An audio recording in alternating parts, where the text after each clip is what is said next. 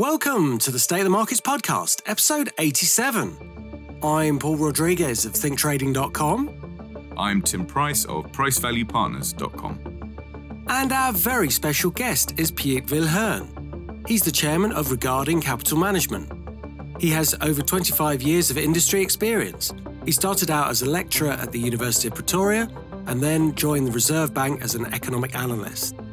He became a portfolio manager at Allan Gray Investment Counsel in 1991, and in 1995 he moved to Investec Investment Management, after which he founded RECM in 2003. This podcast was recorded on the 4th of February. So, Pete, it's great to have you on the show. So, tell us a bit about yourself and how you got involved in the financial markets.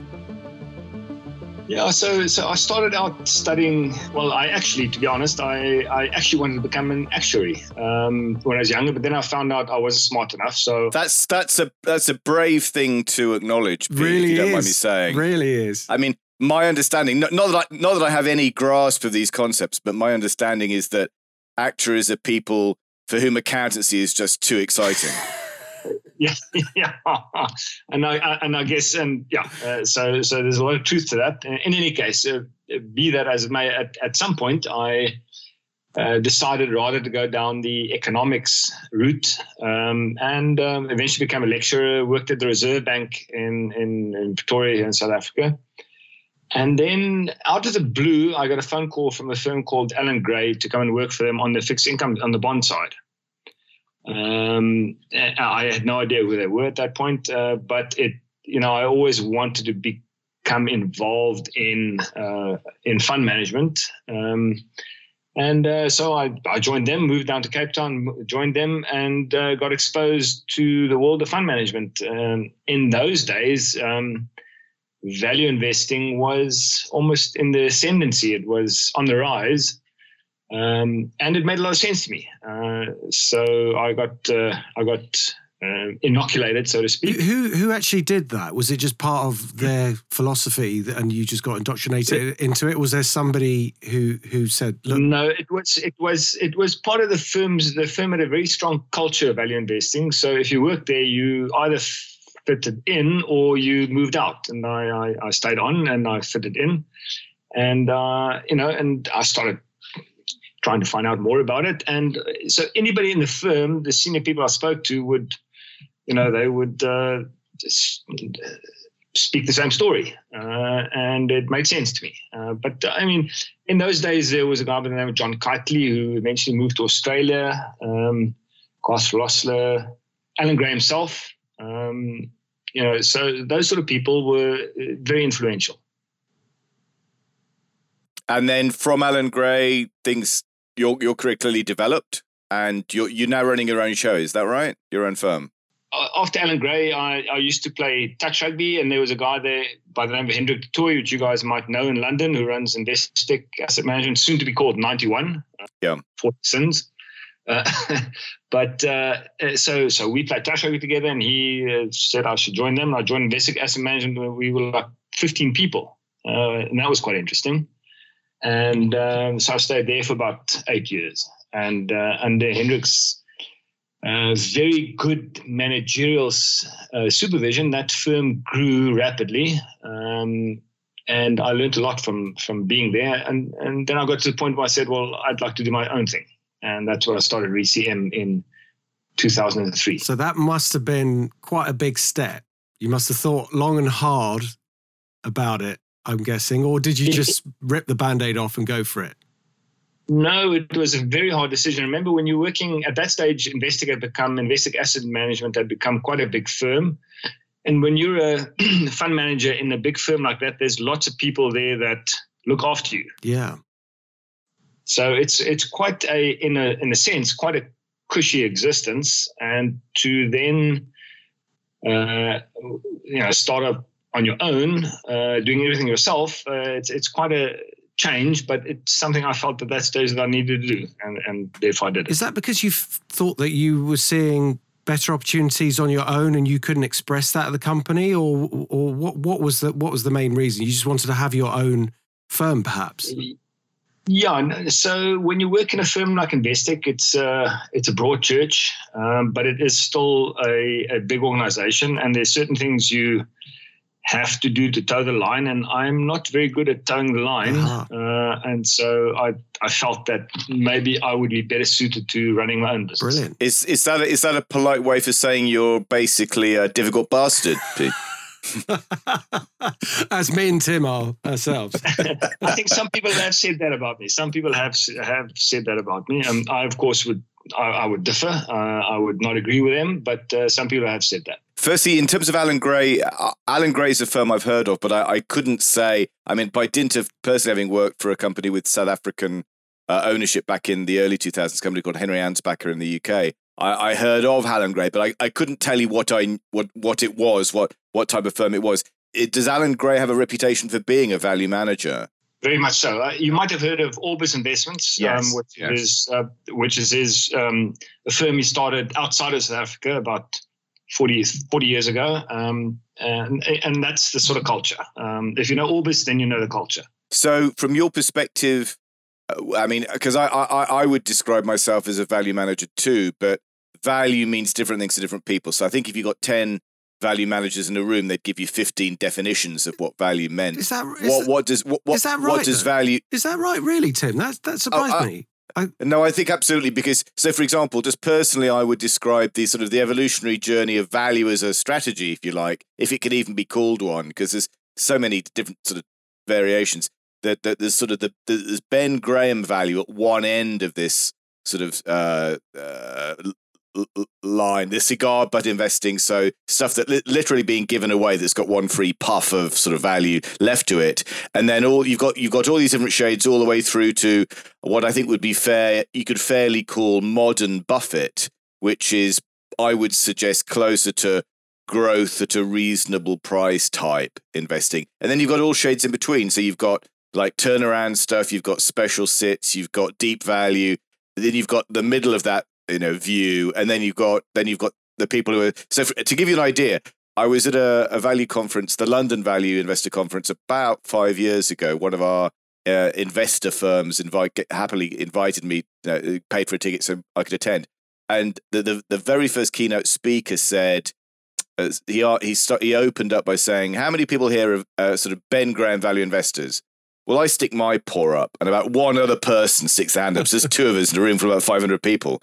And then he says, "How many of you guys are franchise investors?" And then the whole room, you know, every every hand goes up. So there's all these people, you know, claiming to represent value in one form or another, but in reality, there's there's multiple shades of grey in this. How what what's your what would you define as value, Pete?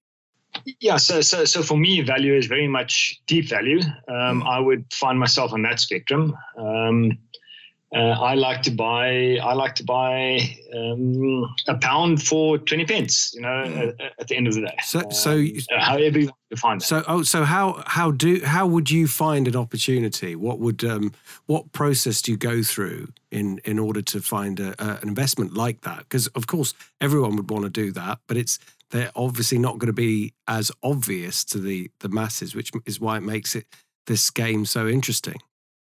That's right, yeah. And um, so, so, so the way I go about doing it is I I read a lot of what other value investors are writing and what they're saying on podcasts and that sort of thing. And then you nick their best ideas. and I nick their best ideas. I put them in a portfolio.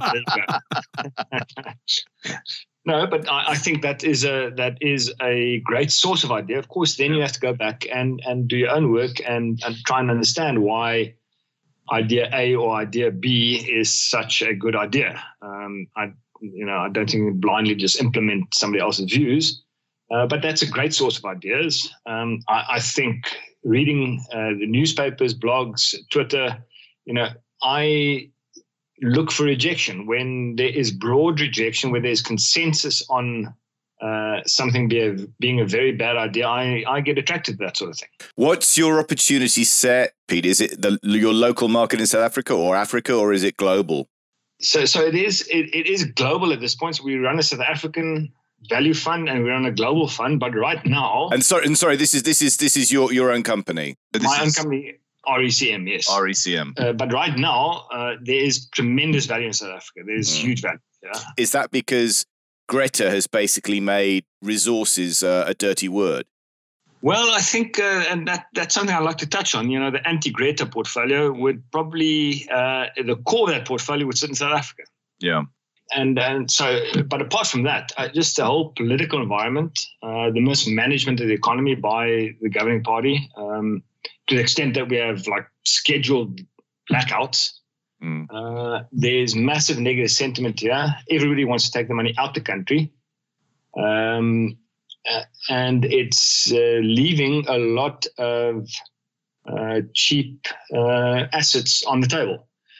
of course, you have to work off the assumption that in the end, the country will work through this and come out okay on the other side. Now, I'm not sure that's 100% guaranteed. Um, so, although there's lots of cheap assets here, would you put all your money into it? I'm not sure that's right either. But, but for a value investor, there's rich pickings here. And in terms of the value proposition, would you? So, what interests me is the, the way we're trying to practice this is we, we're trying not to be beholden to, let's say, just purely sort of Ben Graham style metrics, which is like low PE, low price to book, that kind of thing. But we're also looking for growth.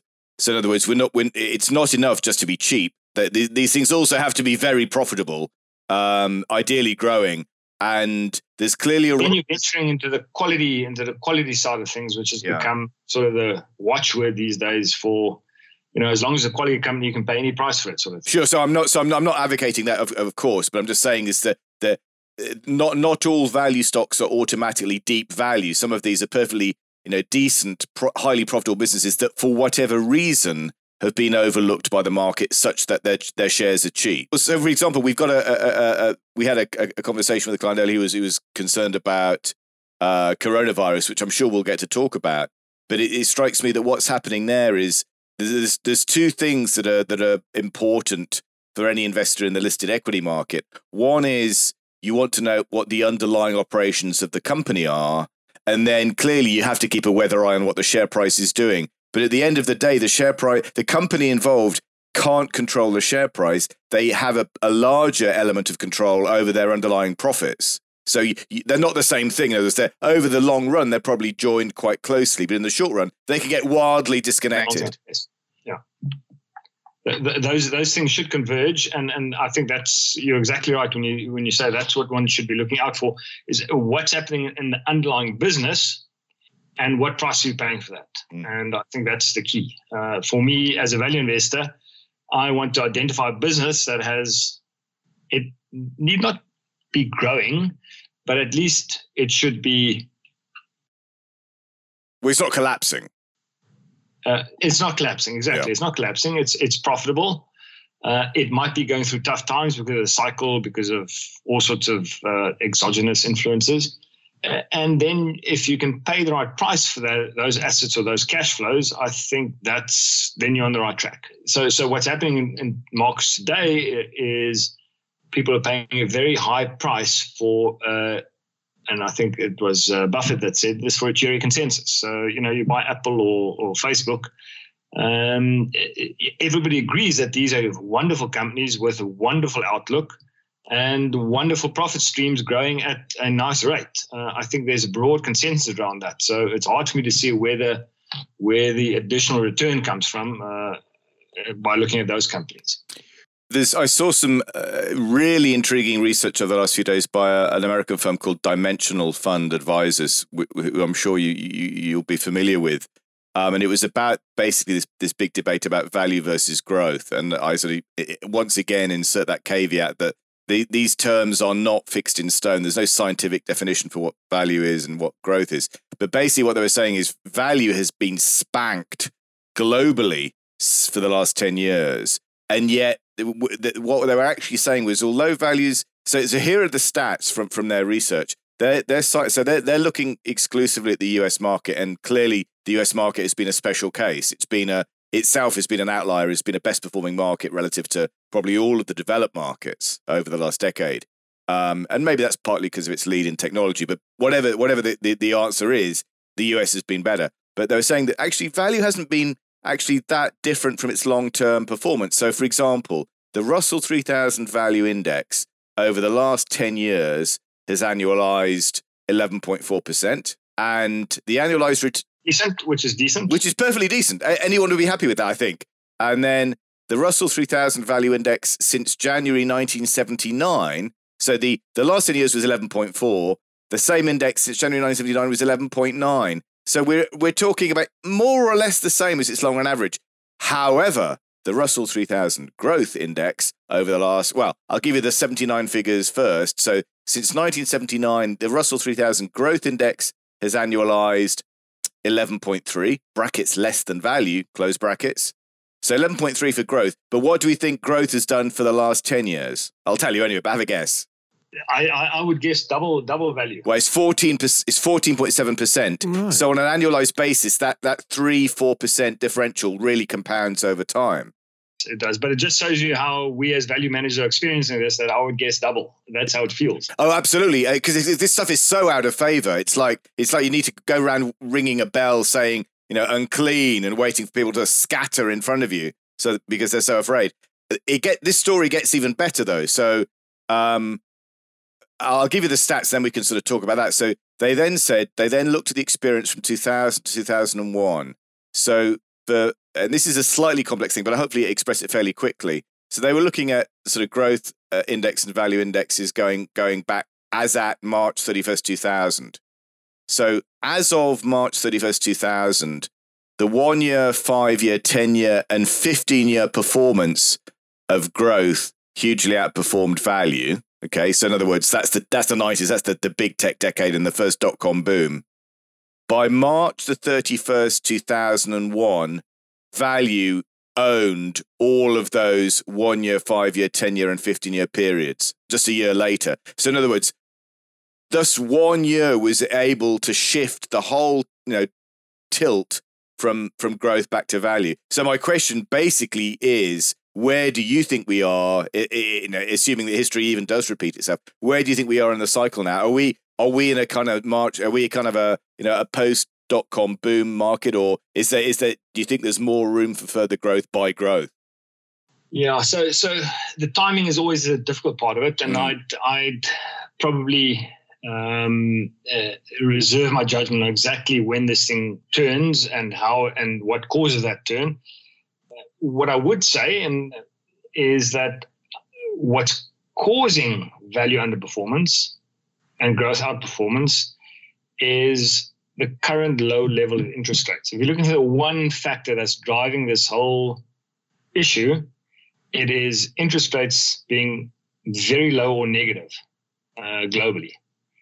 Uh, so that what investors can do is they can take so-called quality companies, companies with stable or even growing cash flows, and they can discount those cash flows back to present value uh, using very low interest rates. And they can also extrapolate those cash flows very far into the future because there's certainty around this cash. Flows. Could could you put that into into layman's terms? Just because we, we do have we do have professional listeners, but we also have some yeah. who are just learning about value too.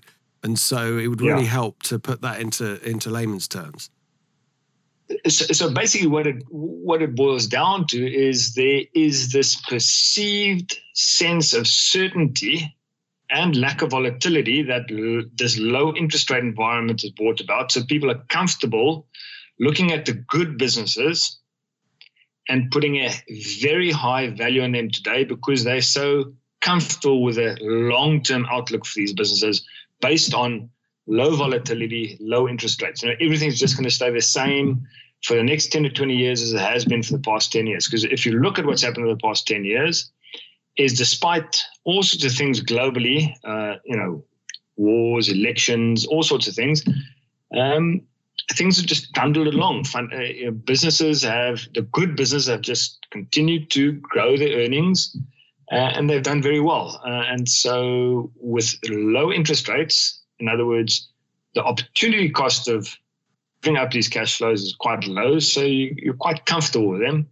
You are prepared to put a very high value on the business in today's terms. That that's what it boils down to, and and I think that's what's driving this massive bifurcation between value stocks, which, which are inherently more cyclical businesses uh, with cash flows which are less stable, more volatile, Um, you know, who needs that when you can buy a McDonald's, which just churns out the cash? The earnings might not be growing very fast, but you know they're going to be there this year, next year, the year thereafter. You can buy, pay a very high price for that certainty. Uh, and people are comfortable to do that because they've been proven right for a decade now. There's almost a generation of fund managers and advisors that have just done the easy thing and, and advised their clients to buy more McDonald's, to buy more Facebook, to buy more Microsoft, and it's worked out very, very well. Uh, so why would you go around scratching in cyclical businesses or temporarily disadvantaged businesses when you can buy, I don't know, McDonald's and it just continues to truck along? The, the stats I've seen on this would tend to suggest that it's not. Um, firstly, we know that the US market's outperformed. Certainly the US, the UK and Europe, and probably most most of the well, all all of the most most developed markets and most emerging markets. But even within the US, the degree of concentration I think is quite profound. From the, from what I've seen, basically pretty much all of the growth of the S and P 500 has come from half a dozen stocks, namely Facebook, Amazon, Apple, Microsoft, Google, and Netflix. In other words, you could basically just get rid of the 494 other components in the S&P 500 and just own those, and you'd have had all of the market's return and then some. You know, there's there's no there's been no need to own anything except basically you know big tech, which is intriguing. But for for those people who are fans of history, this I'm not suggesting that you know history repeats, obviously, but it, it strongly suggests that these guys are the new Nifty Fifty. Yeah, I mean, history doesn't repeat exactly, but it does rhyme. There's no doubt about that. Um, and what's happening today is very similar to what's happened in other bull markets. The market becomes narrower and narrower. And when I say mm-hmm. narrower, it is being driven by fewer and fewer stocks. Mm-hmm. Today, I think in the S&P 500, five stocks make up over 20% of it. And you may, I don't know if you've seen this, but this has certainly been prominent in the UK media that I think two two stocks. I think it, it, I think it's Apple and maybe one other, and they account for like half the entire German stock market value.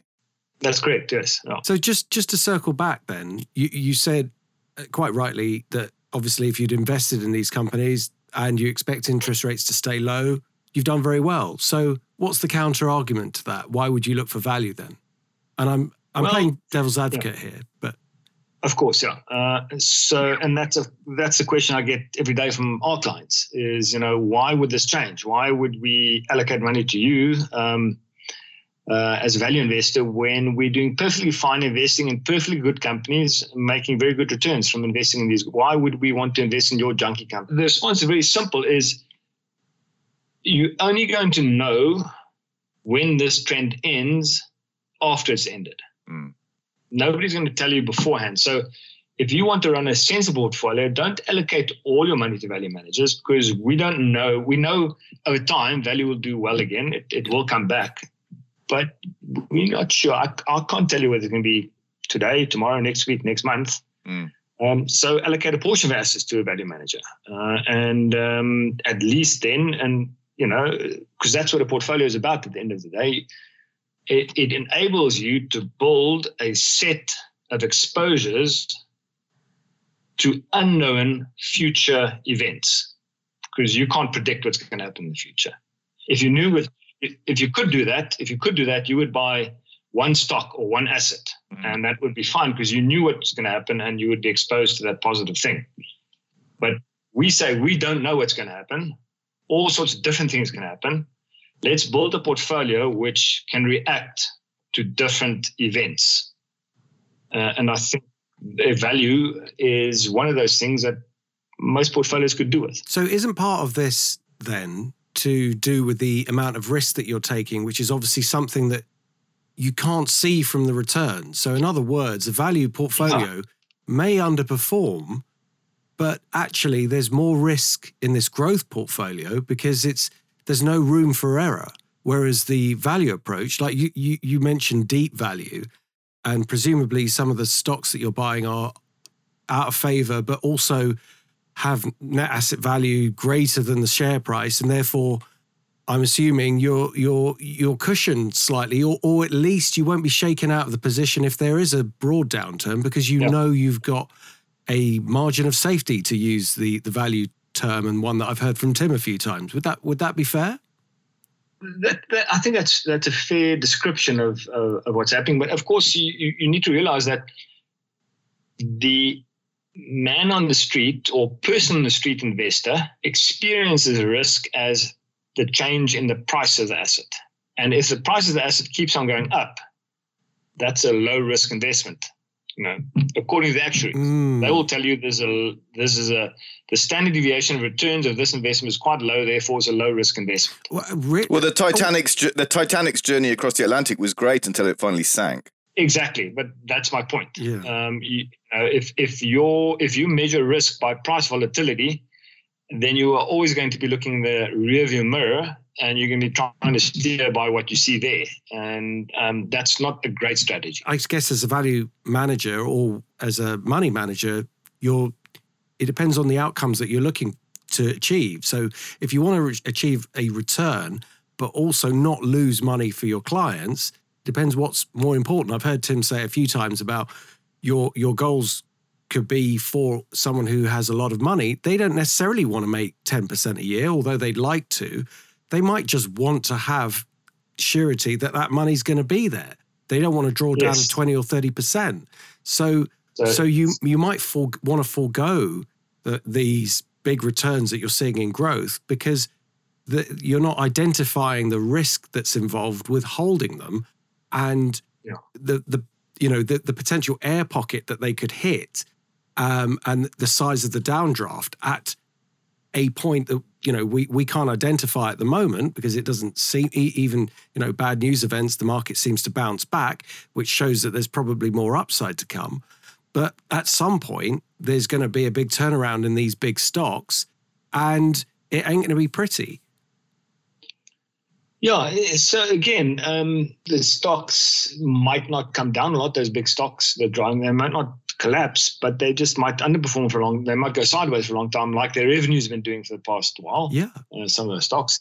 So, but I do think that uh, that what you're describing here is fine in theory, but in practice, investors saying, "Hang on." You know, you guys say you, um, you know, you just protecting your capital. Then they look at 2019 and they look at our global fund, for instance, which did, I don't know, 10% roughly and they look at the MSCI World, which did I don't know, 19 or 20 percent, and they say, you know, what's wrong? You know, can't you just do the index? And we're going to sell your fund, and we're going to buy the index. And a lot of that's also happening. So money is being taken away from active managers, um, positioned differently to the index, and is being allocated towards to to the index, uh, which uh, which again supports the bigger stocks uh, and the so-called quality stocks. Uh, and that trend can carry on for a while until it stops, of course, as you point out. Uh, now, how that stops, I don't know, but I, you know, I think maybe when we don't like really, we don't like making macroeconomic forecasts, but I think if one looks at what's happening in the world today, one has to say that it's probably not sustainable. Uh, if you look at debt levels uh, in government finances worldwide, um, it's pretty much out of control. Uh, again, driven by low interest rates because governments find it very cheap to finance themselves at, you know, for the US bond yields of one and a half percent for 30 year money. It's, you know, why not spend more? Why not do MMT? Um, it's, you know, a year ago, MMT was sort of almost a swear word amongst economists, and it's becoming much more widely accepted that MMT is probably not such a bad thing. So, so, so just to just just to say, MMT is modern monetary theory, but I think that's magic money theory in my view. Or magic, magic money, magic money tree theory. I mean, I, I was shocked at the the Money Week conference in November. I think it was last year.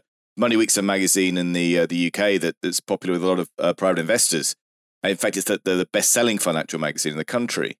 And they had a, a conference uh, in uh, London, say in November, and I, I, heard four four people in a row that I very much respect. Um, James Ferguson, economist, Gillian Tett from the FT. Well, I have time for Gillian Tett, though I have less time for the FT. Um, Dan Hannan, who's an, a Conservative MEP and a, and a, Brexit champion. And then immediately after that came Russell Napier, who's an analyst that I, I particularly rate all of these guys from from from memory all believe that MMT is is going to be unleashed on the system. Now, the way I would define MMT to the layman is it means government will print money uh, without any uh, qualms whatsoever. And the the the concern I would have, and welcome your thoughts, but the concern I would have is, well, that's ultimately going to lead to hyperinflation as sure as night follows day. Because if there's no, we already know that we're in a, a system that's unlinked, unhinged by any kind of like hard monetary backing, the way the dollar and other currencies were linked to gold until 71. So we've had a monetary system that's lasted for nearly all of my entire life. But monetary systems change, as my colleague Killian continues to to point out to, to me and to, to clients. Monetary systems are not fixed in stone. They evolve, they change over time with politics and with, you know, the weather. So uh, the idea that you can just have, well, let's just print money because it has never been a problem until now. In the words of the newsletter um, writer Grant Williams, hasn't is not the same as won't. So just because we've had 10 years of this monetary insanity doesn't believe that governments will be able to pull off this trick for indefinitely.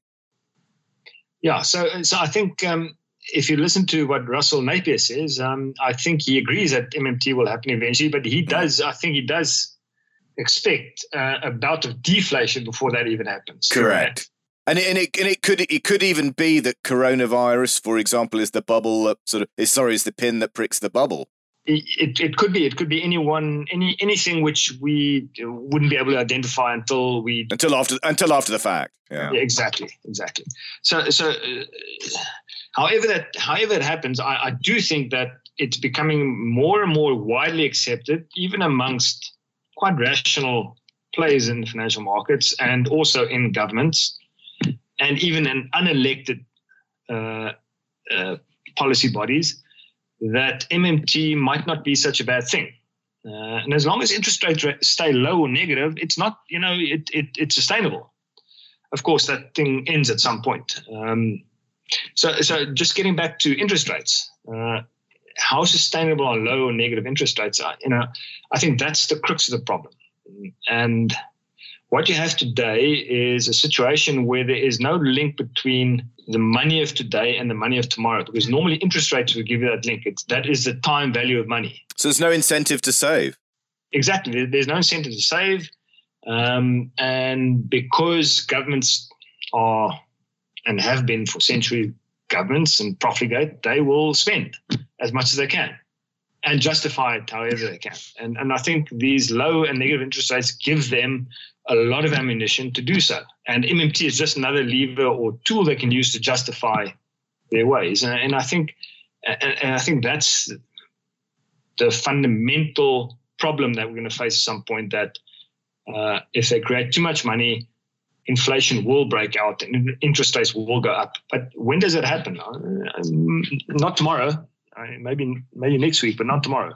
So I'm I'm going to give you a really unfair. I'm going to throw a really unfair question at you. So let's assume, firstly, for the sake of argument, that there's just one global central bank. Call call it the Fed, but it's effectively all of the, the central banks, and you're the person in charge of that of that central bank. Uh, tomorrow, you're parachuted in probably against your will, perhaps. I don't know. Uh, but anyway, you're parachuted in to act as the sort of the global um, Mark Carney to, to to direct the you know the, the, the world's monetary affairs. What would you do to get us out of the dilemma that or the predicament that we're now in? I know I said it. I said it was an unfair question. So. Yeah. So I, am a believer in sound money. I, I, I, like the principle of sound money, money that you can trust, uh, that will be around tomorrow. So I would try and uh, bolster the integrity of money. Uh, and that's exactly opposite of what's happening today. Uh, I think m- money uh, is being undermined. Could could you could you do that within the context of the, the, the banking system as as exists today? Because it should, would you not think that if you were to to, to try and pull off that trick, then the bankers, the JP Morgans and the Deutsche Banks and you know, et cetera, et cetera, et cetera, would say, well, basically, you would you would be mysteriously sort of taken out in a drive-by shooting. It would it would simply it would not happen. You, they would ne- they, they would not let it happen. Yeah, it's not going to happen. Um, that sort of thing will not happen. Uh, I, I, think we continue along the path we're going now. Um, and and that's the trend. Eh? And you can see globally, the trend is towards towards trade barriers. I think it's within the next five years, we will have more capital controls globally, less free trade, uh, more government intervention in the form of MMT and other things. Mm. Uh, and all these things will, uh, I think, work to slow down growth even further because we've now had 10 years of low interest rates. Yes, economies are growing, but they, you couldn't. you couldn't call them buoyant. No, flourishing or buoyant. No, you yeah. couldn't do that. Uh, so after 10 years of really all hands to the pump, um, you know, economies are sort of just grinding ahead. Um, how long is that lost? Uh, I, I'm, I'm not sure. All I know is that I think there are many, many assets that are being left by the wayside because of how people think and uh, or how, be, how they're being told to think. And I think those assets will do fine in some sort of in some sort of uh, uh, longer term correct corrective process, and they'll do fine because they've got strong cash flows, and that's what you need. You're bullish on South Africa when you're saying other. Well, other- I, sorry, sorry to interrupt you. I, I would not say I'm bullish. I would say there are lots of cheap assets here. Okay, that sounds bullish. the bigger picture is uh, not that rosy. I think the the economy uh, is being mismanaged completely. Yeah. Uh, I think the politics is a mess, but I guess you can say that about many other places as well. But isn't that just an opportunity? Because uh, politics is always a mess. Um, you know, it, just virtually it, everywhere. So, but it is it is a mess. But uh, remember, in Africa, a mess looks different to a mess in the true, UK. True, true. Yeah.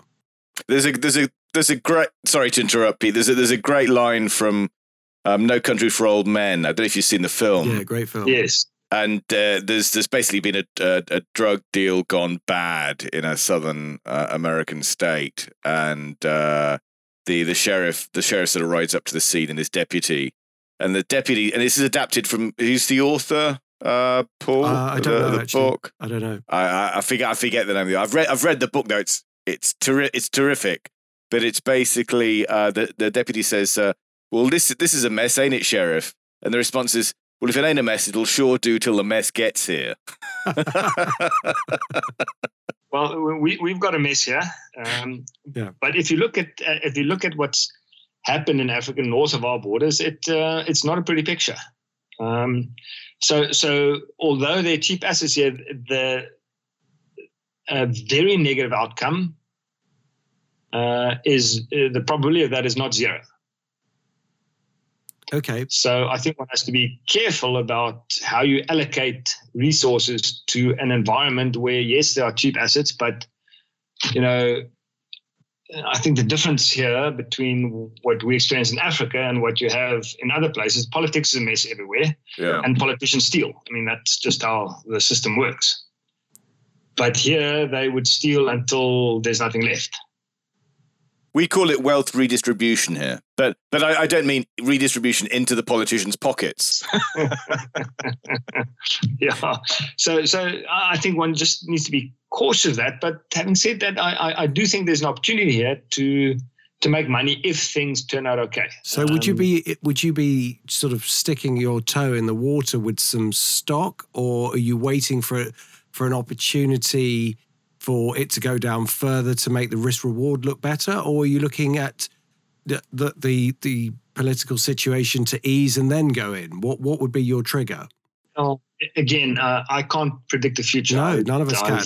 Major trouble with that. So, so given that assets so cheap yeah, in my South African equity fund, which I run, I am 80% invested in South Africa. Of course, my mandate is to invest in South Africa. So I've got 20% cash and 80% equity investments.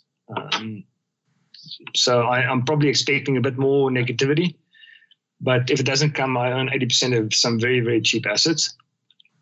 Uh, in our global fund, I have about 5% exposure to Africa, where in normal times I probably have not. To what extent, if any, does gold feature in, in either of your portfolios? It, it does feature in both. Um, it definitely features in both. I, I think the system uh, as I tried to allude to earlier, I, I, think trust levels are breaking down. Trust in mm. governments, trust in money, trust in all sorts of things. Uh, seems to be, I, I get the feeling that things are breaking down.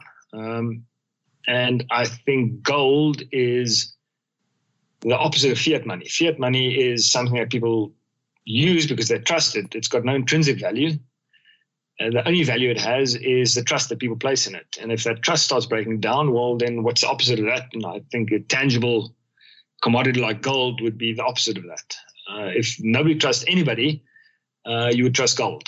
Uh, so, you know, as we move along that spectrum from a trust-based fiat money system uh, to that system's breaking down, I think one would increase your allocation to gold. I'll let I'll let Paul raise his um, what I would suggest is perhaps predictable question about the the merits of uh, cryptocurrencies. I've, I haven't had to say a word. only our mother, only our mo- only our mothers can tell us apart. uh, you know, I can't profess to be an expert on it, but I have done some reading up on blockchain technology and, and that sort of thing. And I, and I think there could possibly be a place for that. I'm not sure how and when, but I think that one would probably be well served to at least investigate it. And I've allocated a very small portion of the portfolio to firms that either mine Bitcoin or have exposure to Bitcoin mining or actually own Bitcoin. Um, and let's see where that goes. I mean, uh, if it goes to zero, like many people think it will, then well, it's not really going to hurt the portfolio. But if it takes off, I think you're looking at multiples of current value. So let's see. It's for me, it's an option. Yes. So you invest in companies that have an indirect exposure to it rather than just buying it outright. Yeah, uh, currently in South Africa, at least, uh, the regulatory environment doesn't allow you to buy Bitcoin outright in regulated funds. Okay. I, I can buy the equity in business like FRMO Corp, which is run by the guys at Horizon Kinetics, which you might be familiar with. They invest in Bitcoin mining equipment, Bitcoin miners. They own Bitcoin funds. Um, but again, a small portion of the business is exposed to that. So you can buy the equity of a company like that. Right, I see. That reminds me a little bit of this. Uh, I was talking about this with, with some clients last week. The I think I'm correct in this, and I'm sure listeners can correct me if I'm wrong. Um, when this when this hits the web, that the around roughly ten years ago, the Dutch glass blowers pension fund got into hot water with the Dutch regulator because the, the pension fund in question had a meaningful part of its portfolio in gold. And the regulator said, the Dutch regulator said, well, what's this high risk commodity doing in your pension fund? Could you please replace it with Dutch state loans, Dutch government bonds? And the, the Dutch Glassblowers pension fund basically told them to piss off. And it ended up in court. And to the best of my knowledge, the the pension fund actually ended up winning the case against the regulator. In other words, they were able to maintain a degree of operational independence from, effectively, from the government. I am. I wonder. I mean, we're talking about the equity market. We tend to focus on on on equities in you know in these podcasts, but I think there's an altogether bigger problem brewing, and that bigger problem is uh, what are institutional pension funds around the world invested in and what's going to happen when all the toxic dross that they're invested in blows up, i.e., government debt, because it's completely unsustainably priced. Of course, that same regulator who told them or uh, told them not to invest in gold because it's a high risk investment are probably forcing them to invest in negative yield in European debt. C- correct. Correct. So, you know, um, but that's regulated. They just want you to guarantee the loss, basically. Yeah, exactly. Yeah. So uh, there's no there's no there's no explaining that, but that's just how the world works, yes. and I think we must to live with that. So tell us about Greta then. So Greta or anti Greta? Yeah. I didn't realize she's got an auntie. That's the last thing the world needs. One one is surely enough. Yeah. So so I, I think for me, Greta Thunberg is the poster child of almost everything that's wrong with the world right now. You know, uh, rules and regulations being put in place to force you to buy negative yielding bonds, for instance, because it's your fiduciary duty. Um, there's all sorts of rules and regulations being put in place, and uh, many times, and I think Ben Hunt from Epsilon Theory, I don't know if you read his stuff. Yeah, it's great, great stuff, great stuff. We'll have to have him on. I hope we can get him on at some point. He would be so good. Um, in any case, so he goes on about, you know, unelected officials like central banks now starting to impose ESG policies on everybody else. Um, What's an ESG policy? Uh, that's uh, sustainability, uh, equity, sustainability, and uh, environment, environmental, social governance, or something like that. exactly. Oh, okay. Yeah. that you know, so they're starting to impose these things on on on on people and on fiduciaries um, because that is the perceived wisdom of the day. Because it's hard that, to argue right. against, basically. Yeah, it's just, I mean, it's, just politi- it's, just, it's just trendy. It's virtue virtue signaling. Yeah, exactly. It's all it's all of those things. So so in, in effect, what the actual effect that's having in markets, it is driving money out of certain types of investments, not because the seller thinks it's a bad investment, it's because the seller is not allowed to buy that investment. Mm. So that seller is forced to exit that investment. And and for a value investor, when you see forced selling, that's normally a that's normally the time you pick up your ears. Yeah, it's normally when you get the checkbook out. Yeah, exactly. Yeah. It doesn't sound like capitalism, so, so right? people. It doesn't sound like free market capitalism at all, does it? No, yeah, I don't think we've been. Paul, Paul, Paul, where have you been for the last ten years? you, you try and run a you try and run a, a, a, regulated fund even in South Africa it's you know the rule book is thicker than uh, anything else you, you read on a daily basis um, so in any case the, the free market system is only that in name today uh, so getting back to the anti Greta Thunberg portfolio it's it's where people are being forced to sell things because of um, politically correctness, because of the common knowledge around certain things, um, which doesn't make sense, but that's what people are doing, uh, and that's how human beings act. They, they human beings are herd animals, and they all move together. And especially if somebody in in if somebody in a position of authority tells them to do something, they love just doing it. Um, that just comes naturally. Uh, so the, the, the, you know, one of the first things that springs to mind is coal. I mean, coal mines are assets that generate very strong cash flows. Their clients need to buy that coal. They can't survive without the coal. They have to buy the coal. And these power plants, coal-fired power plants, despite the climate change activists, are still going to be around for a fair amount of time. Uh, they have to buy this coal but no new coal mines are being developed. I mean, financing for any sort of coal or uh, you know that sort of uh, uh, asset, uh, the finance is just not there anymore.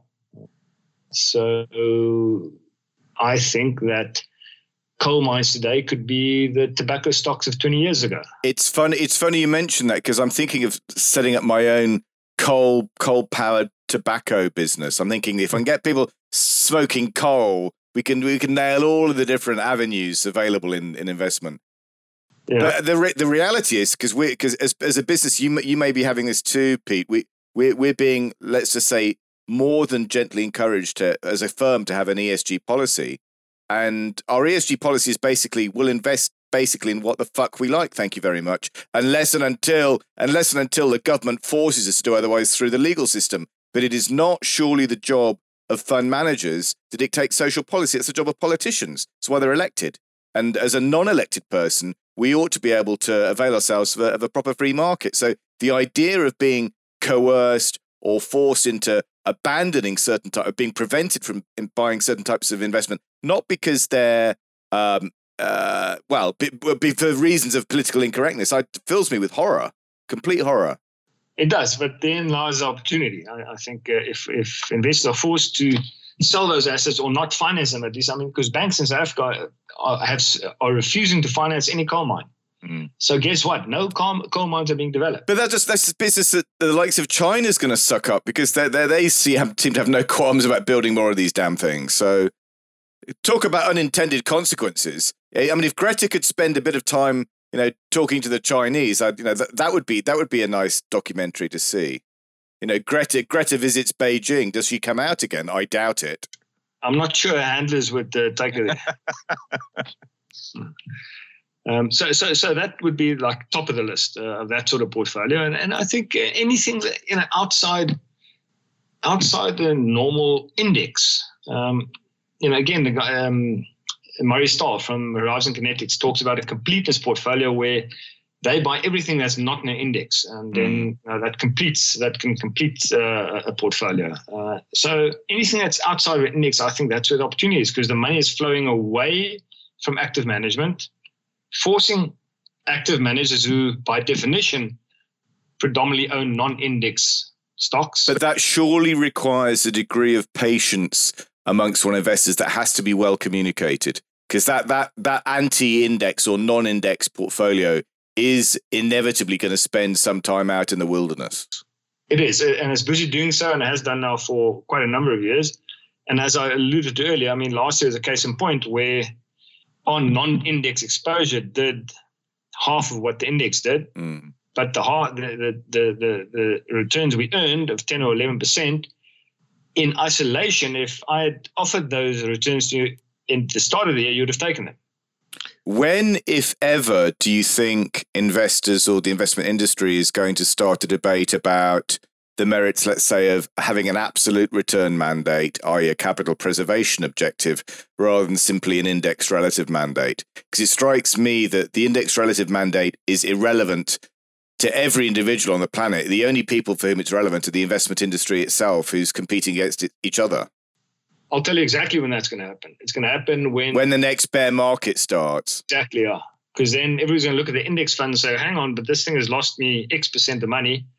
Uh, I'm not in this game to lose money. I, you know, where's that absolute turn guy? Where's that? Where's that fund now? Um, that's when it's going to happen. But in an environment where there's a bull market in index stocks and in quality stocks and in uh, those sort of companies, it's not going to happen. Um, that is the nature of the beast. That's human nature. That's just how it works. Because the the, pro- the problem is essentially that, that that in bull markets, investors are relative relatively inclined, and in bear markets, they're absolute return focused. But but you know that's not easy necessarily, or even possible to identify in advance. It reminds me, but I think it was Will Rogers that says, well, you know, you buy stocks because they because they go up, and if they're not going up, well, you don't buy them. It's quite straightforward. very simple, isn't it? so, so, so another area which we found quite useful is investing in the UK, which is uh, which is which over the past two years has so become quite a pariah, I think. Uh, with the pound being quite undervalued, um, I think that's another not useful non-index exposure into an economy which I think has a chance to thrive over the next five to ten years. Um, so you know that's another thing we'd look at. Uh, we, we we touched on gold stocks. Yeah. Another geographic area which is completely out of favor. Um, is Russia. Um, you know, everybody loves to hate Russia, and I think there's some really good companies there trading at low multiples, um, which are completely outside of any index you'd, you'd, you'd even think about. Uh, so those sort of areas that, as value investors, we we tend to we, we, tend to move towards. Do you do you own Gazprom? We do. Yeah, we do own Gazprom. You know, it's it's a stock on a, on a three or a four PE with an increasing dividend, and it is uh, a, it is a provider of energy to basically the whole of Europe and possibly China in future. I mean, you know, they've got some big customers. Uh, do you, do you own Sberbank? We own Sberbank. Yeah. We, you know, a, a, a, bank with a return on equity over twenty percent, um, trading at just over book value. You know, you don't get that anywhere else. At this rate, at this rate, your competitors will be taking your best ideas. well, I hope they buy some. but what, what, what about the? Uh, I suppose you've got foreign exchange risk from South Africa and obviously from Russia yeah. as well. Do you mitigate that, or how do you how do you plan for that? Uh, so, so how we deal with uh, with exchange rates is we uh, work on you know what the economists call purchasing power parity. We we calculate what we think the fair value of a currency is and we build that into the valuation of the stock. So if we buy Sberbank and we think that ruble is 20% overvalued, you know, then uh, stock needs to be a very, very undervalued before we'd start looking okay, at it. Okay, interesting. So, we build that into it. Yeah. Uh, so one of our top holdings in our global fund right now is Tesco, and because it's undervalued, I, I wouldn't say Tesco is massively undervalued, but it, we regard it as being a undervalued stock, but we think the pound is quite undervalued. Yes. So the combination of undervalued stock uh, plus undervalued currency, we think uh, is a good one. Interesting. Interesting. What do you think inflation is running at in South Africa at the moment? Well, the official number is around four and a half percent. Really? Uh, and actually, yeah. yeah. So, uh, there, you know, so it also depends. I mean, so uh, it depends on where you live and what you expect from the area in which you live. So if you want decent security, you've got to pay for that yourself, and that costs money. That goes up every year by more than inflation. Uh, you can't depend on the police. Uh, if you want decent schooling, you go private. You can't go to public schooling. Um, uh, if you want uh, decent medical treatment, you've got to go private and you pay for that, and that goes up by more than inflation. So you know, it depends on where you are in the economy and that sort of thing. Um, but it's it it is low. It is lower than it has been for a very long time. Anything else about the process, the philosophy, the firm that you'd like to cover before we move to our, our media picks, uh, Pete? Oh yeah, yeah. Well, I, I do think uh, in, in, terms of South Africa, which we were talking about just now, um, I think just to illustrate the sort of value that is available here right now, there's there's maybe if I can talk about two stocks as an example. So there's a company here called HCI, Hosken Consolidated Investments, which is run, interesting enough, by ex-trade unionist, but he's a wonderful capital allocator. Capital allocator. Which is really the secret sauce that all businesses require. Cap- good, good, good capital allocation. Exactly, and and this guy is a is widely regarded as one of the top capital allocators in the country. He has built up a portfolio of wonderful businesses, all acquired at good prices. The net asset value of that investment company which he runs has grown uh, far in excess of the underlying economy or even the all share index. Uh, yet today, that stock is available at almost a 60% discount to NAV. Wow. Uh, so, so that's the type of thing that's well. You know, investment trusts always trade at a discount to their net asset value, but 60% is, I, I would argue, excessive. Sure. Uh, and then this, uh, you know, uh, as is his want, he has invested in two uh, non-core assets, almost options. Uh, the one is a platinum exploration uh, business, which is on the verge of proving out its reserves. And as you know, platinum all of a sudden has become quite popular. Platinum palladium yes.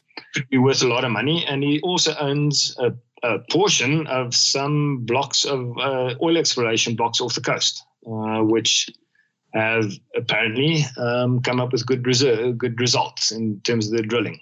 So the, he, he, does that sort of thing, uh, and those are like options for the future. Uh, who knows?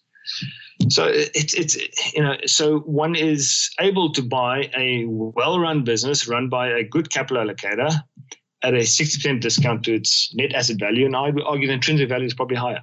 That, that's that's typically what what's happening, and that's why I'm spending most of my attention on the South African market right now because I, I, do think that there's a lot of value here. And for anybody brave enough to come out and have a look, I, I'd be more than happy to take them around. That's that's a very kind offer. Was I right in saying you said two stocks, and that was was that one, or did I miss one? Uh, okay, yes. And the other one is a small cap um, plastics manufacturer. Um, sold a non-core part of the business uh, a while ago, paid out a big special dividend still sits with around 400 million rand. 400 million would be about 20 million pounds of cash on the balance sheet. Uh, its core business earns around 60 million rand, which would be about 3 million pounds. So it's got earnings power of 60 million rand. It's got cash of 400 million rand, and the market cap of this business is 500 million rand. So you know you're getting a pile of cash. Yeah and you're paying less than 2 PE for the rest of it. What's that company? You, you at liberty to identify it? yeah, well, you uh, know, just bearing in mind that I own this company with funds, so I don't want to be accused. but it's it's called uh, it's a company called Bowler Metcalf. It's a very small company, five million rand, as you can imagine, twenty five million pound market cap. It's tiny company, uh, and as you know, sm- uh, you know, value is out of favor, small cap is out of favor, and small cap value is completely out of favor. Sorry, I was just looking it up online and just transferring some money. Sorry, I was just. That that's fantastic. So what? How we laughed as Paul was wheeled off to the regulators in chains. Yes, indeed. No, as yeah. if as yeah. if I would ever do that. I'm sure we've broken about 15 rules. well, if you're not if you're not living on the edge, Pete, you're taking up too much room. what, what's the lifestyle like there for you?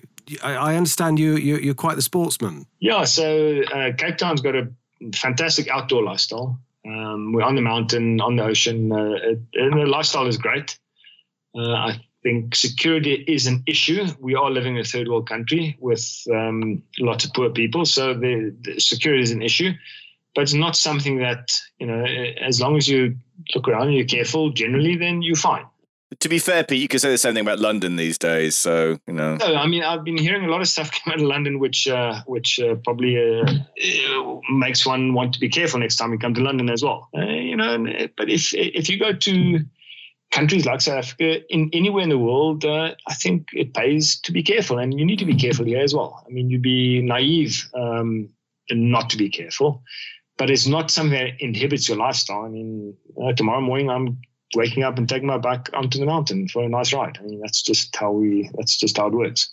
But you, you're you're being a little bit modest here because you you do a bit more than that, don't you? You do Ironman competitions and and, and other things. Tell us about your tell us about that oh. and, and, and, what they entail.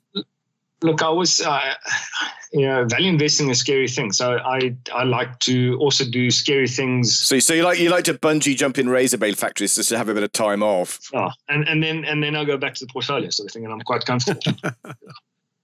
So, so every year I try and do something something daunting at least. Um, so I've done Ironman and I've done the Absa Epic mountain bike race, which is like eight days of quite intense mountain biking. Comrades Marathon, which is a, a 89 kilometer, don't know how many miles that is, probably 50 or 60 miles, a um, marathon, that sort of thing. So every now and then I, I, I do one of those things, um, train for it and do it. That's just amazing. That's, That's just amazing. I mean, how how how do you how does one even begin to train for that? Do you have like a, a like a personal trainer that that talks you through it, or do you, where do you start? Yeah, so so for some of the some of those events, I would I would sign up with a trainer and um, train with a trainer, and for others, I, I would just you know download a program off the internet. I mean, the internet is wonderful for that sort of thing, and and just follow it. I mean, I'm not trying to win any of these things ever. I'm just trying to finish. Yeah, brilliant. Uh, and it's actually surprising how finishable um, these events actually are. Um, you don't need to be a super athlete. Just dedicated, right? You know, you just got to get out there every morning and slog away for you know for a period of time. Yes, that sounds like value investing. yeah, exactly. But it must. I mean, exercise like that. I mean, I I do long, uh, you know, long runs and stuff like that, and I always think it's um it's a great way to come up with ideas. You know, it's just uh, it's it's good in so many ways for your body, but it's also good for your mind as well. It, it is, yeah. Uh, that, that's the thing. Uh, also, when you go for long runs, you, you put in your AirPods and you listen to podcasts and you listen to, you know, you listen to all these sort of things and or everything, you know, uh, some sort of idea always germinates out of those discussions and podcasts. And even when you just listen to music, uh, it, it, just sort of sets your mind free and you can think about things. Yes. Um, so I find that incredibly useful. Fantastic. Just one one last question, if I may, about your investing. I just want so you talked about Russia and you talked about the UK, and obviously you're you're heavily involved in South Africa. But where else in the world catches your eye? Do you think, or, or do, you have a more laser type focus and don't want to extend out? Because obviously you have to do quite a lot of research in the in, in the stocks that you're looking at. Yeah. Yeah, so, to do some research. So, so, so if, I, if I look at our global fund right now, it is the biggest exposures are basically to the UK, uh, to Russia, and to gold uh, stocks and physical gold and, and other precious metals. Those are three big areas. But then we own some some some US stocks and some other stocks. We're starting to look at Turkey now. We think Turkey is quite interesting. We haven't bought anything there yet, but uh, you know that place is also going through some interesting times. Yeah. And I think it's uh, it's interesting times that uncover um, good investments. So we're having a look at that now as well. And what about the Far East? Would you go as far as there? Um, we own one or two things in Japan. What, what, another thing, another strategy we do in the fund is we buy um, a basket of net net situation where stocks are trading at less than seven percent of the net current asset value. Um, and it's amazing how many of those stocks, when you just do a screen, and, and we don't do any analysis, we just do a screen uh, and make sure the companies are at least uh, not bankrupt. Uh, and we buy those companies in a basket, and uh, almost 80% of the companies that in that basket come out of Japan. Mm. So it's it's amazing how many of those sort of cheap stocks are in Japan, but we haven't done any in-depth research in Japan yet. Well, you've been extremely generous with your with your investment philosophy and your ideas. So, you know, thank you so much. It's been brilliant. Yeah, it's been great talking to you guys. So, Tim, Media Picks, Um, I, I, warned Pete that we, we, we might finish this way, so ho- hopefully he's had a chance to prepare something. I'll, I'll kick off to give him a bit extra time if, if that's required. So my my pick for this week is a film called The Favourite, which I was watching the other night. We recorded, I think it was on Sky. Uh, great cast: Olivia Colman, Emma Stone, and Rachel Weisz strangely looking, almost unrecognizable. Uh, it's about Queen Anne, and it's a historical drama, which, by all accounts, because I then read about it afterwards, seems to be based largely on fact. So it's not just kind of wild fantasy, and it's basically just a power a power tussle between Queen Anne in the early 18th century, Lady Sarah Churchill, and a new servant girl Abigail, who was previously a lady but fell from grace. The reasons that viewers will find when they watch the film. Uh, absolutely cracking film, uh, shot beautifully. Um, and the last thing I would I would dangle in front of people uh, a Metascore on Metacritic, which is my go-to place for film reviews apart from IMDb. Metascore of ninety, which is just huge. Wow. So uh, that that great great entertainment. That's a film called The Favorite, which was which came out in 2018, and I think uh, uh, Olivia Colman actually won an Oscar for her, for her performance. She did that, indeed. Which was yeah, brilliant, great. Thanks, Tim. Peter, what? Nothing better than a bit of history. Yes, you can't you can't go wrong with a bit of history. You can't go wrong with a bit of period drama and costumes. I mean, it may, may soon be that the, the entire UK economy will be purely period costume dramas and nothing else. there does seem to be a lot of that stuff coming up. so, so, so my, my, my pick, and I have to be honest here, um, upfront disclosure that I haven't finished the movie yet. I've only watched about three quarters. I fell asleep last night. Um, but uh, the movie is called Ford versus Ferrari. Oh and yes, yes. I think for me, just the, the the clash of cultures between the two, and the way the Ford grouping approached the whole thing is like typically American, and the way the Ferrari grouping dealt with it is typically Italian. Uh, and I think uh, at the end of the day, I think today. Uh, so, so just to, to, to, to, dwell to dwell on that point, was that basically was that the Americans uh, carpet bombing from fifty thousand feet and the Italians running away quickly? Yeah, the Americans carpet bombing from fifty thousand feet, but uh, by way of a committee deciding who's going to carpet bomb where. so, and, and the Italians running away, but also the Italians just sticking to what they're doing and not doing anything different and just doing what they're doing in a very high quality way. I don't think this isn't the first time we've heard this film yeah. recommended, is it, Paul? We've no. heard, I think someone else has, has, recommended this one. Yes. And so, so I'm not sure. It probably is, you know, being a Hollywood movie, it's probably going to end up with Ford uh, beating the pants off Ferrari in, in the race at the end of the day. Uh, but I think the, the, point I want to make is if you look at where Ford are today and where Ferrari are today, um, I think Ferrari is a more valuable company today than Ford is. Well, I don't know how many times Ferrari has gone bankrupt in the meantime, but today it is uh, it's, it's, seen as quite a quite a quite a valuable asset by some.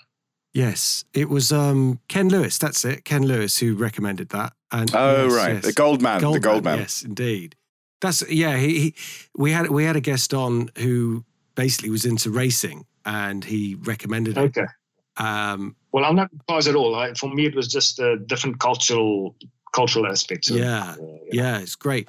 Actually, I'm really glad you've mentioned that film because I said at the time um, to Ken that I I haven't seen it yet, but I saw the the trailer for it, and I wasn't quite sure about the accent that uh, Christian Bale was doing. But subsequently found out he's actually English anyway, so he should be. I think you're, he's Welsh. He's, he's Welsh. Welsh yes, I think you'll find. Yeah, because it is a very interesting English accent that is that he's that he's putting on. Yes, there. he's put he's putting on an accent. So I I'm gonna have to watch it just for that because I'm I'm, yeah. I'm, really intrigued. But I think he's a great actor. Yeah. You know, even if it, even if the accent wasn't quite right, which I'm sure it sure it is in the film. So, so then I haven't finished that. I, I, haven't finished that, so I'm looking forward to finishing Brilliant. that. Uh, but the other the other piece of media, it's not a movie, but the p- other piece of media which I thought was a classic and will stay a classic a very long time was, of course, Ricky Gervais' opening speech. Oh, yeah, excellent, love it. Yeah, you watch that over and over. Oh, it's great. Uh, it's just great to go back to, isn't it? And just see all those reactions. Fantastic. Yeah. So uh, he he, sh- he should be promoted to being like a, U- a permanent roaming UN goodwill ambassador, but primarily for the states. I, I, don't know if you've got Netflix there, but um, yeah, we do. Yeah, but if you've seen his series Afterlife, it's very good actually. It's very yeah, good. Very good. It's very, very well very written. So and apparently, yeah. So it's, that is actually good and worth seeing. And it's also not bad uh, dipping the, into the office every now and then as well. Yes, yes, that's good. That's good too. well, mine is a, a Storyville BBC documentary that was done um, on BBC, BBC, Paul, we'll allow it this once. Come on, it's uh, got it's it's such a good subject area, and perhaps if you don't want to watch this documentary, I think you should read around the subject. It's uh, the gene revolution changing human nature, and it's about the technology called CRISPR. And this this Mm-hmm. te- I don't know if you've heard of this technology, but basically there is a a way of um, editing people's genetic code. So there's a uh, a molecule, I believe, called Cas9, and it goes in and it just edits your DNA. And they've found they can basically use this on, in humans now, which means that you can decide the genetic makeup of your baby. And it's just amazing. So designer designer babies. Designer babies, essentially. basically. Um, I mean, we knew the technology was coming. Um, you know, in 2000, the the cost of, of sequencing the the genome was was the DNA was like a billion dollars, and now it's like about 120 dollars. So it's it, if you see where the technology's come, but they actually have the ability to do this now, and it's just it could be the biggest revolution we've seen in anything. Forget the internet, forget digital. This this could change. Well, can and will change the human race. And I don't know how you're going to keep a lid on it. Really, I'll say, uh, it, there's so many questions that come from this now. But uh, I, it's a very good uh, documentary that explores the technology, but also explores some of the minds behind you know where it might go. So I think it's it's worth if you can't get hold of it, obviously in other countries, I, I would definitely just look on the internet for some some articles about it because it is fascinating and it could be potentially an area to invest in.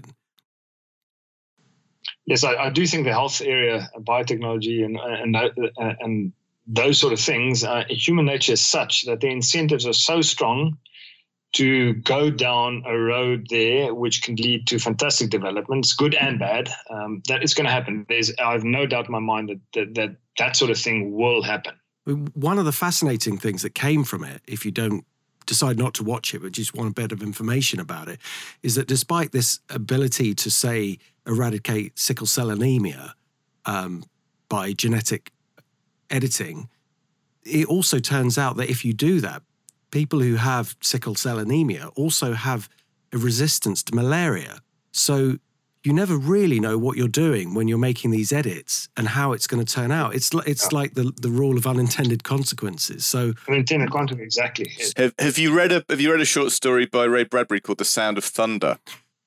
no, but we can we're going to have to get hold of it now. You've said it. It's it's it's well, I'm gonna. It's a huge spoiler alert. So if you haven't read it, then then basically avoid the next thirty seconds. but, it, but but if you have read it, you'll you'll relate to it. So basically, it's a short on, story I, I by. haven't read it, so you're going to ruin well, it. you'll aren't you? have- well, I'm going to ruin it. I'm going to ruin it for you anyway. I mean, that's just the price. The price of You're a the price of the price of media fame for you, Paul. But basically, the, so the premise is um, that they, they they work out time travel, and so they work out a way whereby people can go back in time to uh, to, to to to hunt to do big game hunting of dinosaurs.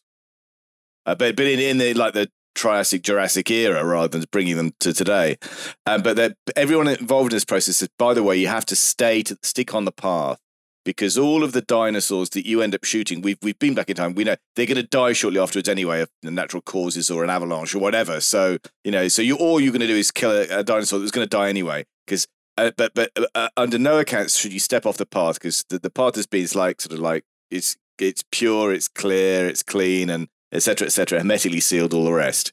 Anyhow, they go back in time. This bunch of people go back in time, and they they do the dinosaur shooting, but somebody just happens to sort of fall off the path, and they they get back on, but um, anyway, they think no no damage has been done.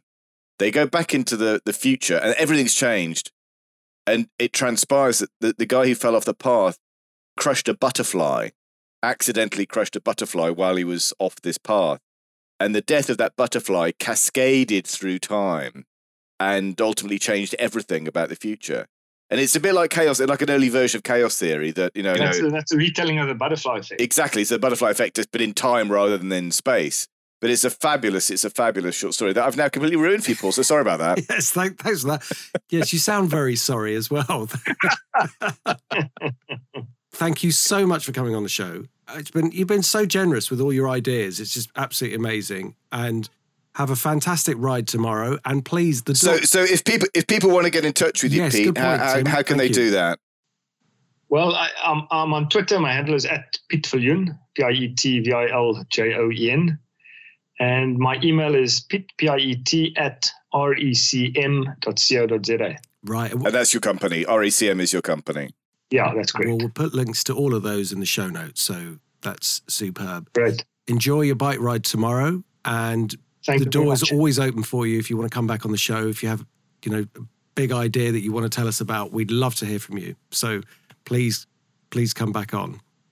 And we got through without any energy blackouts either. It's been a, re- a result. Yes, we should really explain that. Um, so, that, yes, so, so apparently they, they're just turning the power off. What, what's that all about? So, so it's actually it's actually very well. It's one of the few things that work here is the blackout schedule. So you, you get a So it's like it's like what would, what would have happened if Jeremy Corbyn had been elected?